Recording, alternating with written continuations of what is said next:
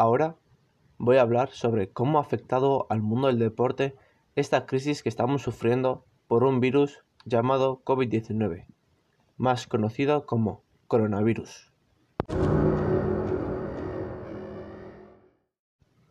Este virus ha infectado a más de 3 millones de personas en todo el mundo. Fue descubierto en China y ha ido propagándose en todo el mundo, obligando a cancelar o retrasar todos los eventos deportivos. Hoy en día, todas las ligas profesionales en todo el mundo del deporte se han pausado, esperando poder reanudar cuando todo esto se acabe.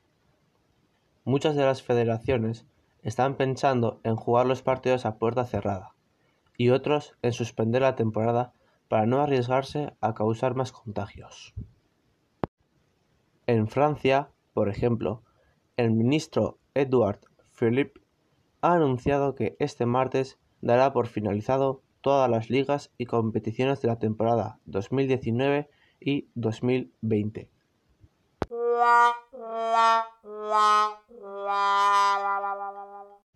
El director de Fórmula 1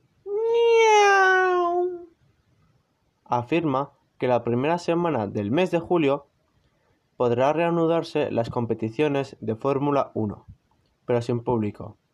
Así, los fanáticos de las carreras podrán entretenerse y ver lo que más les gusta por la tele.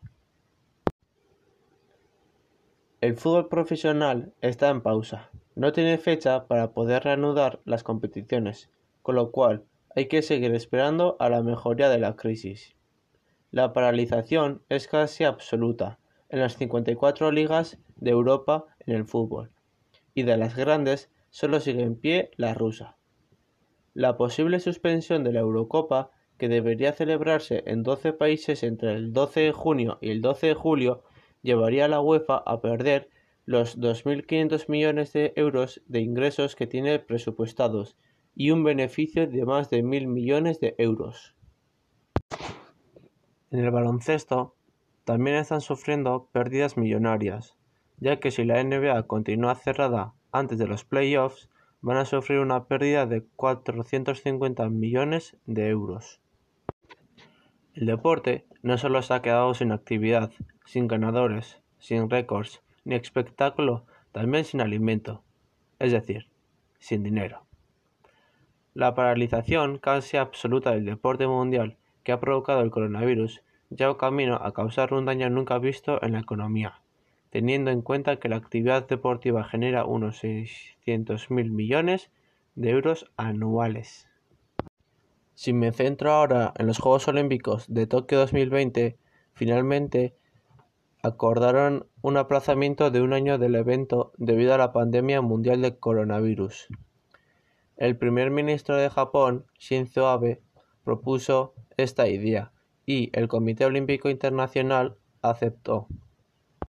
Para finalizar este podcast, debo añadir que en España a día de hoy se permite salir cumpliendo las normativas que se han puesto. Las personas mayor de 14 años y la gente que quiere hacer deporte tiene de 6 a 10 de la mañana y desde las 8 hasta las 11 de la noche.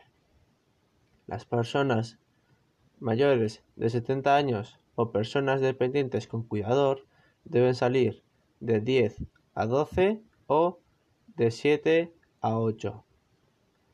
Y por último, los niños y niñas menores de 14 años tienen permitido salir de 12 a 7. Pero cada persona que salga podrá estar en la calle máximo una hora al día.